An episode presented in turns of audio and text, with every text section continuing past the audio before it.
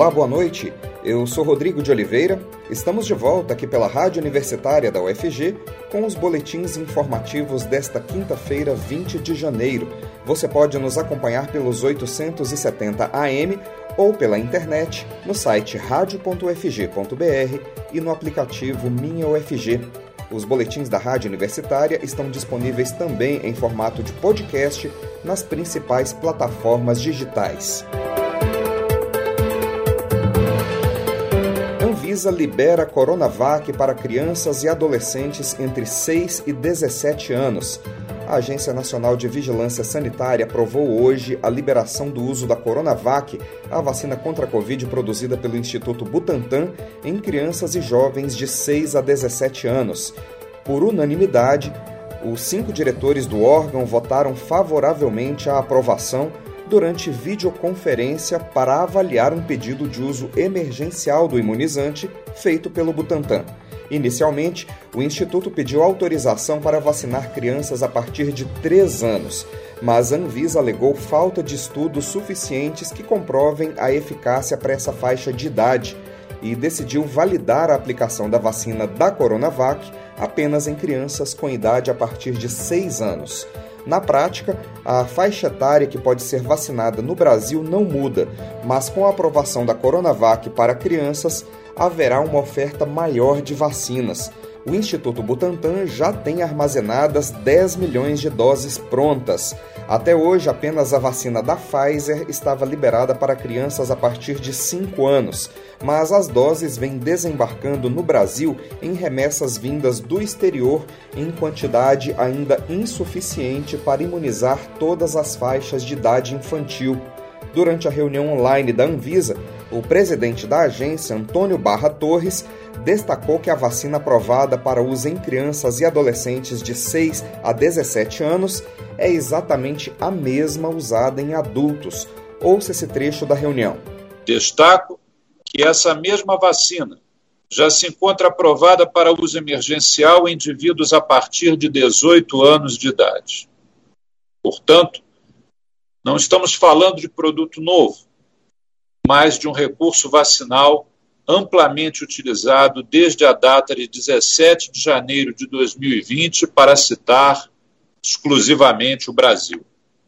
Reforço que se trata da mesma vacina utilizada para adultos, mesma dosagem, mesmo esquema posológico, nos quais os estudos avaliados por nossa área técnica demonstram que é favorável a relação benefício-risco da vacina para a indicação que se pretende, ora seja, população pediátrica acima de seis anos de idade. Destaco adicionalmente que a Sociedade Brasileira de Imunologia, as sociedades brasileiras de pediatria, de infectologia, de imunizações, bem como a Associação Brasileira de Saúde Coletiva destacam a razoabilidade na vacinação da população de crianças de 6 e adolescentes até 17 anos com vacina Coronavac diante da pandemia. Ainda é relevante que se esclareça a competência da Anvisa. Destaco que a decisão aqui hoje proferida confere autorização da vacina Coronavac para imunização contra a Covid-19 em crianças acima de 6 anos de idade, permitindo, portanto, o uso da vacina no Brasil, desde que, consoante o entendimento do Ministério da Saúde quanto aos programas federais de vacinação. O presidente da Anvisa disse ainda que não é de competência do órgão a adoção do imunizante no PNI, o Programa Nacional de Imunização. Essa prerrogativa, de acordo com Barra Torres, é do Ministério da Saúde. Não é de competência da Agência Nacional de Vigilância Sanitária.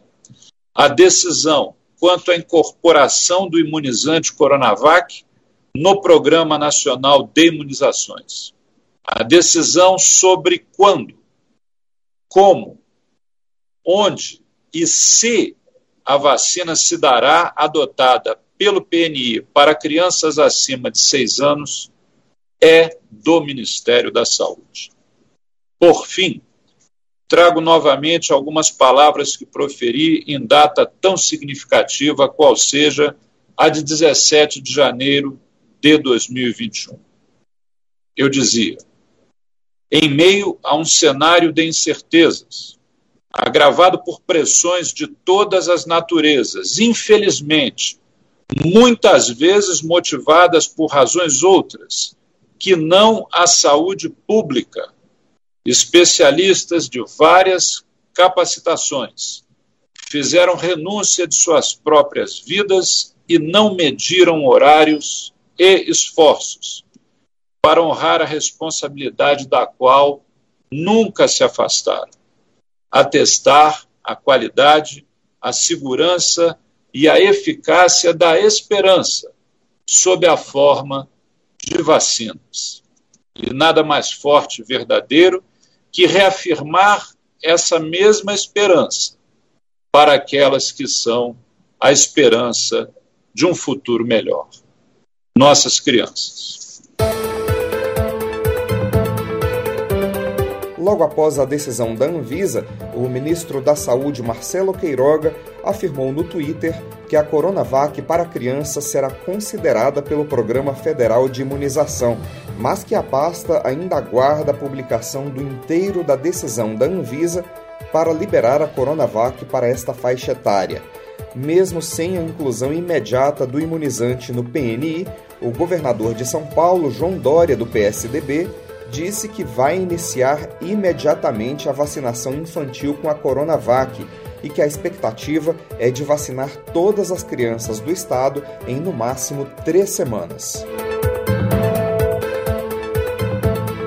Uma criança de 8 anos de idade, filho de um professor da UFG, morreu ontem à noite em Goiânia vítima da Covid.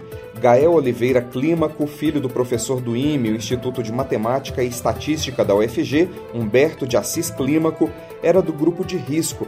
Ele tinha paralisia cerebral. O professor contou que, mesmo com todos os cuidados, a família toda se contaminou. No entanto, só Gael teve sintomas graves e uma evolução muito rápida do quadro. Poucos dias após os primeiros sinais, ele foi internado e não resistiu. O enterro de Gael foi marcado para esta quinta-feira no cemitério Parque Memorial, mas a família não fez um velório, seguindo os protocolos estipulados pelas equipes de saúde para vítimas da Covid.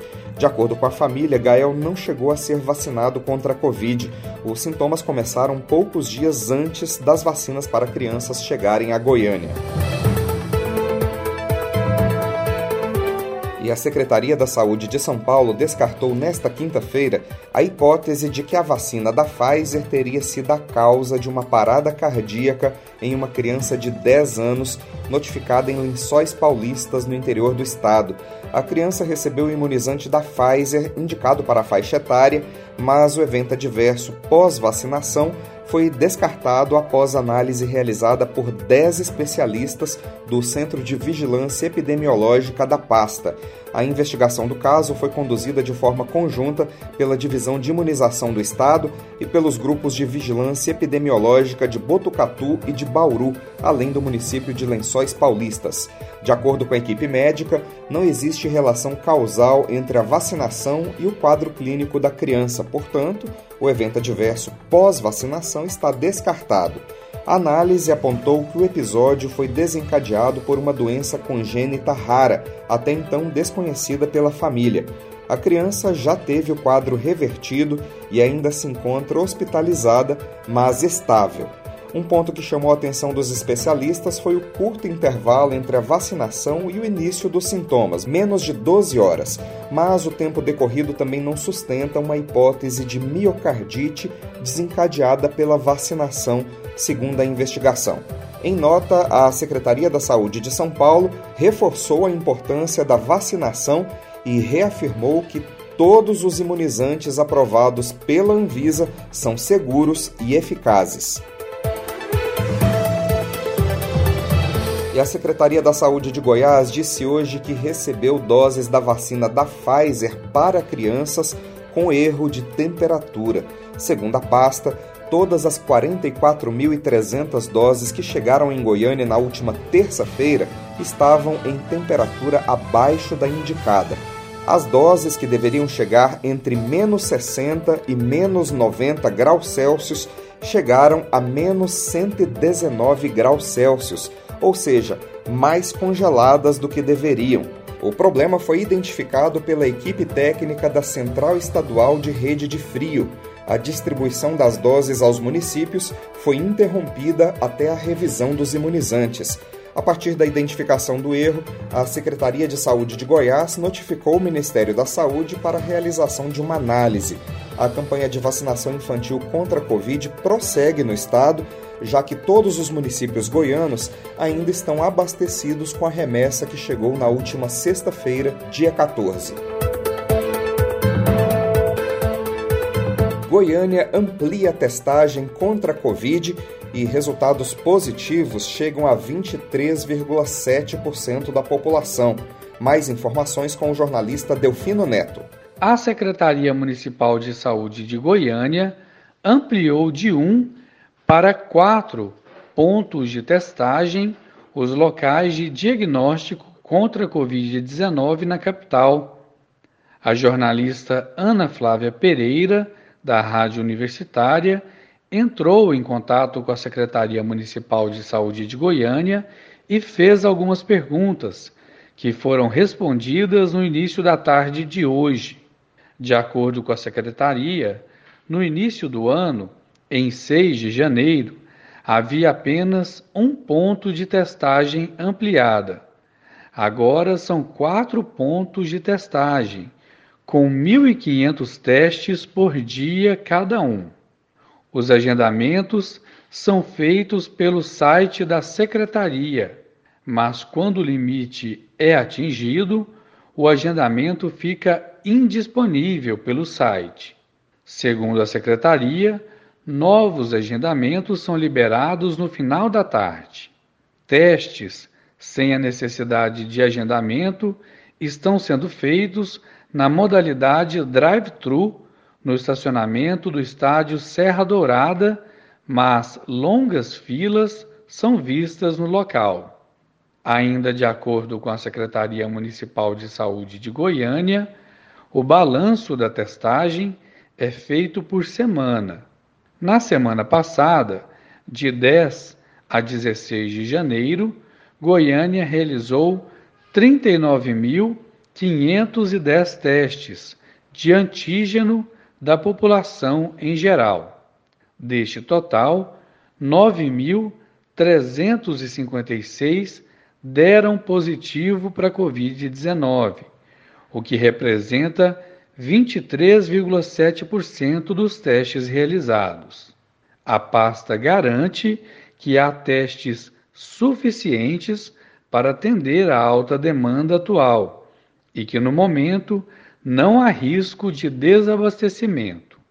Com colaboração de Ana Flávia Pereira, Delfino Neto, para a Rádio Universitária. A ANS, a Agência Nacional de Saúde Suplementar, publicou hoje no Diário Oficial da União uma resolução que incluiu os testes rápidos da Covid de antígeno na lista de cobertura obrigatória dos planos de saúde. A medida já começou a valer nesta quinta-feira. Os testes devem ter pedido médico e vale para pacientes sintomáticos entre o primeiro e o sétimo dia desde o início dos sintomas. Para ter cobertura do plano de saúde, os pacientes devem apresentar um quadro de síndrome gripal, ou seja, devem ter febre, mesmo que referida, calafrios, dor de garganta, dor de cabeça, tosse, coriza, distúrbios olfativos ou distúrbios gustativos. Em crianças, além dos itens anteriores, considera-se também obstrução nasal na ausência de outro diagnóstico específico. Em idosos, deve-se considerar também critérios específicos de agravamento, como desmaios, confusão mental, sonolência excessiva, irritabilidade e falta de apetite. Pacientes com síndrome respiratória aguda grave, ou seja, que apresentem desconforto respiratório, pressão persistente no tórax, saturação de oxigênio menor que 95% ou coloração azulada dos lábios ou rosto também poderão fazer o exame de Covid pelo plano de saúde. Além desses sintomas anteriores, crianças com cianose, tiragem intercostal, desidratação e falta de apetite também terão teste de Covid pago pelo plano. A ANS recomenda que os pacientes entrem em contato com os planos de saúde para informações sobre o local mais adequado para a realização do exame ou para esclarecimentos de dúvidas sobre diagnóstico ou tratamento da doença. Um estudo da UFG, em parceria com o Ministério da Ciência, Tecnologia e Inovações, monitora o esgoto de Goiânia e mostra que o coronavírus explodiu na capital. Segundo os pesquisadores, a situação ainda vai piorar. O jornalista Delfino Neto volta para mais detalhes sobre esse assunto. Autoridades municipais de saúde de Goiânia devem receber ainda nesta semana um alerta de pesquisadores do Instituto de Química da Universidade Federal de Goiás sobre o aumento da carga do coronavírus na rede de esgoto da capital. Desde o dia 18 de agosto do ano passado, não havia uma concentração tão alta do vírus no sistema, um aumento crescente constatado a partir da penúltima semana epidemiológica de 2021. Os estudos mostram que é preciso se preparar para o crescimento da demanda de testes e leitos hospitalares. Uma nova rodada de análises de testes está marcada para esta quinta-feira, dia 20. O número de casos está explodindo e vai piorar. É preciso preparar o sistema de saúde para mais testes e um maior número de leitos afirma a coordenadora do estudo, professora doutora Gabriela Duarte. Segundo ela, o que chamou a atenção da equipe de pesquisadores é a tendência de elevação dos números observada desde o fim do ano. A UFG participa da rede vírus do Ministério de Ciência, Tecnologia e Inovações, um comitê de especialistas criado em 2020 que estuda medidas estratégicas de combate a viroses emergentes. Eu sou Delfino Neto para a Rádio Universitária. O governador de Goiás, Ronaldo Caiado, do DEM, anunciou hoje via Twitter que está em São Paulo para fazer um tratamento contra uma infecção de próstata. Caiado foi a São Paulo acompanhado do urologista Miguel Sruge e vai ficar internado no Hospital Vila Nova Star. A infecção na próstata foi diagnosticada na última terça-feira após o governador ter febre e sentir mal. Os exames de sangue de Caiado deram negativo para a Covid e para a influenza. A agenda de compromissos dele segue suspensa em razão do tratamento. O Ministério da Educação publicou ontem os editais dos processos seletivos para o ProUni, o FIES e o SISU do primeiro semestre de 2022. O SISU vai receber inscrições entre os dias 15 e 18 de fevereiro, logo depois da data prevista para a liberação do resultado final do Enem 2021, no dia 11 de fevereiro. A UFG oferece cerca de 4.500 vagas no SISU 2022. Em Goiás, nas cinco instituições federais de ensino superior, serão quase 7 mil vagas em cursos de graduação.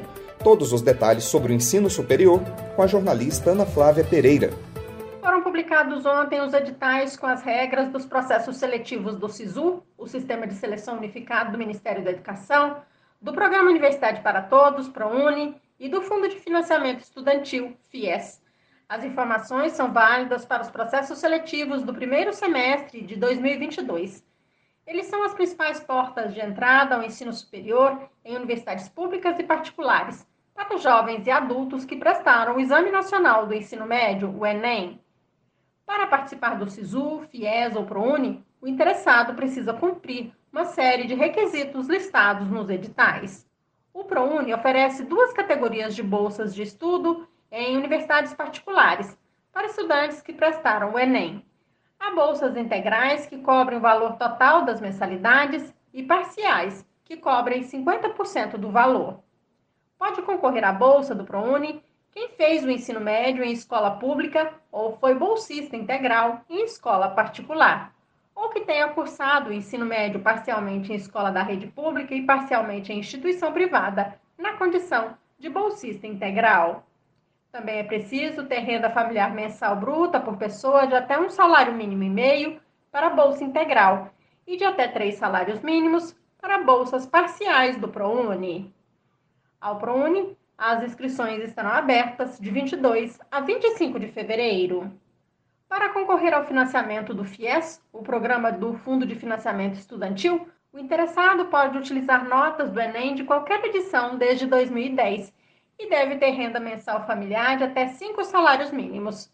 O FIES oferece crédito para estudantes pagarem as mensalidades em instituições privadas com juros zero ou variados, conforme a renda do candidato. As inscrições ao FIES estarão abertas entre 8 e 11 de março. Já para participar do Sistema de Seleção Unificada, o SISU, que utiliza a nota do Enem para selecionar estudantes para vagas em universidades públicas, o interessado precisa ter feito a edição de 2021 do exame, não pode ter zerado na redação, nem ter participado da edição como treineiro. As inscrições ao SISU estarão abertas entre os dias 15 e 18 de fevereiro. Em todo o país, são dezenas de instituições públicas que utilizam o SISU como forma de seleção de novos alunos e milhares de vagas são oferecidas. Em Goiás, serão perto de 7 mil vagas oferecidas em cinco instituições: Instituto Federal de Goiás, IFG, Instituto Federal Goiano, IF Goiano e três universidades federais, de Catalão, de Jataí e Universidade Federal de Goiás, a UFG. Somente na UFG, que tem campus em Goiânia, na cidade de Goiás e em Aparecida de Goiânia, serão oferecidas perto de 4.500 vagas em mais de 100 cursos de graduação. Quem nos conta sobre o SISU na UFG é o diretor do Centro de Gestão Acadêmica, o professor Laurence Gonzaga. Passando aqui mais uma vez para atualizar as informações, né? em específico para o processo seletivo do SISU 2022, né? Todos os candidatos aí aguardando a publicação do Enem, né? do resultado do Enem 2021, que está previsto pelo Ministério da Educação para a primeira quinzena de fevereiro, próximo ao dia 11, né? a, a data está dia 11, né? já espera que seja realmente nessa data, 11 de fevereiro. E logo em seguida o MEC já, já programou o cronograma do SISU de 2022. Né? Então as inscrições, o sistema de seleção unificada vai abrir no dia 15 de fevereiro né, até o dia 18. Então os, os candidatos que têm a nota do Enem de 2021 poderão ali é, verificar as vagas né, ofertadas por todo o Brasil, nas instituições que fizeram, que fizeram adesão ao SISU e inclusive a UFG. Né? Então a UFG, mais uma vez, ela, ela adota o SISU como principal processo seletivo de ingressos nos cursos de graduação da UFG, né? esse ano com um quantitativo um pouco maior de vagas, né? vez que nós temos cursos novos né? É, que foram aprovados em 2021. Então, para 2022, né, a UFG oferta 4.414 vagas né, para o sistema de seleção unificada. Então, a gente orienta que os candidatos é, acompanhem a página do sisu.fg.br né, para as informações novas. Né. Uma boa sorte a todos. Muito obrigado. Lembrando que a Universidade Federal de Goiás também faz processos seletivos específicos para determinados cursos no momento, a UFG recebe inscrições ao processo seletivo para os cursos de graduação, licença e bacharelado em música. São oferecidas 117 vagas para os cursos de música da Regional Goiânia. Os interessados devem se inscrever até o meio-dia, do dia 24 de janeiro. Para participar, o estudante pode ter feito qualquer Enem desde 2009 Lembrando que no processo seletivo para os cursos de música da UFG é preciso fazer uma prova de verificação de habilidades e conhecimentos específicos. Essa prova será realizada nos dias 9 e 10 de fevereiro, de forma remota ou presencial.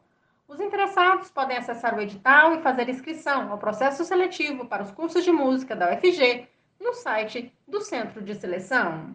E ontem o Instituto Nacional de Estudos e Pesquisas Educacionais Anísio Teixeira, INEP, órgão responsável pelas provas do Enem, divulgou os gabaritos oficiais e os cadernos das provas do exame, que foram reaplicadas nos dias 9 e 16 deste mês. O resultado final do Enem 2021 será divulgado no dia 11 de fevereiro. O resultado para quem fez o exame na condição de treineiro será disponibilizado 60 dias depois. Ana Flávia Pereira, para a Rádio Universitária. E a AMA, Agência Municipal de Meio Ambiente de Goiânia, retirou o outdoor clandestino com possível propaganda eleitoral antecipada de Jair Bolsonaro do PL e do deputado federal Victor Hugo do PSL. Quem traz mais detalhes sobre esse assunto é a jornalista Maria Cristina Furtado. A Agência Municipal do Meio Ambiente, AMA, retirou nesta quarta-feira um outdoor que estava localizado em um terreno na Avenida Mambaí, no residencial Cléa Borges, em Goiânia, e tinha uma propaganda do presidente da República, Jair Bolsonaro, do PL, e do deputado federal Vitor Hugo, do PSL. Em nota, a AMA informou que o painel é clandestino e não possui identificação ou autorização da agência. Por esse motivo, a estrutura foi apreendida.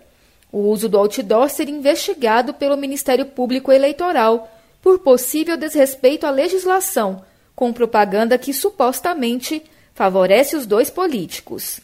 Bolsonaro é pré-candidato à reeleição e Vitor Hugo tenta viabilizar caminho para disputar o Palácio das Esmeraldas no pleito deste ano.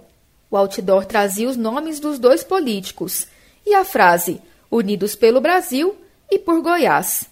Outra frase informava que a propaganda foi produzida por um grupo chamado Patriotas Voluntários. Uma foto do painel foi publicada nesta terça-feira no Twitter pelo promotor Haroldo Caetano, da centésima trigésima terceira Zona Eleitoral de Goiânia, com a denúncia de possível propaganda ilegal e antecipada. Caetano disse que está de férias, mas deveria atuar no caso a partir do seu retorno em fevereiro. Com a retirada do outdoor, Haroldo afirmou que avaliará, após o fim das férias, se vai iniciar a investigação do caso. Segundo o promotor, o uso deste outdoor pode ser visto como propaganda antecipada, porque os partidos ainda não decidiram em convenções quais serão os candidatos da eleição deste ano. Além disso, o uso desse tipo de painel é proibido até mesmo durante a campanha. Nas redes sociais, Vitor Hugo postou um artigo da lei eleitoral que afirma que a menção a uma possível candidatura, desde que não envolva pedido explícito de voto, não pode ser considerada propaganda eleitoral antecipada. A movimentação do Ministério Público, que também ocorreu em caso semelhante, demonstra que há diferentes interpretações do caso. Nós teremos mais notícias amanhã no boletim das 10 horas da manhã. Continue acompanhando nossa programação pelos 870 AM e pela internet no site radio.fg.br e no aplicativo Minha UFG. Nós também estamos nas redes sociais. Curta nossa página no Instagram e no Facebook. Rodrigo de Oliveira para a Rádio Universitária.